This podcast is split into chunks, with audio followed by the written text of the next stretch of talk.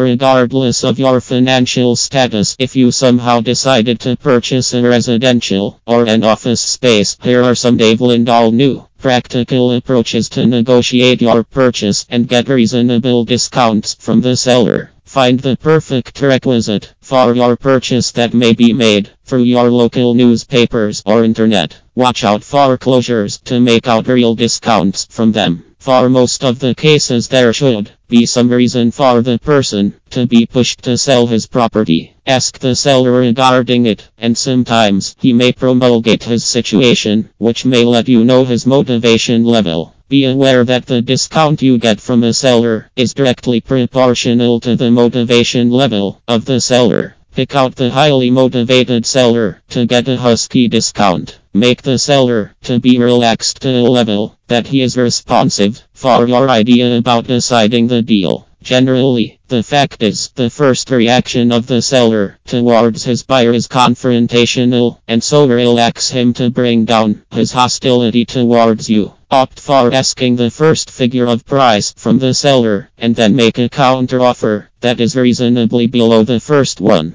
Do not irate the seller by offering very low price and his idea about you will turn out from positive. Try to bring down a reasonable price and see that the final offer is accepted on both the sides.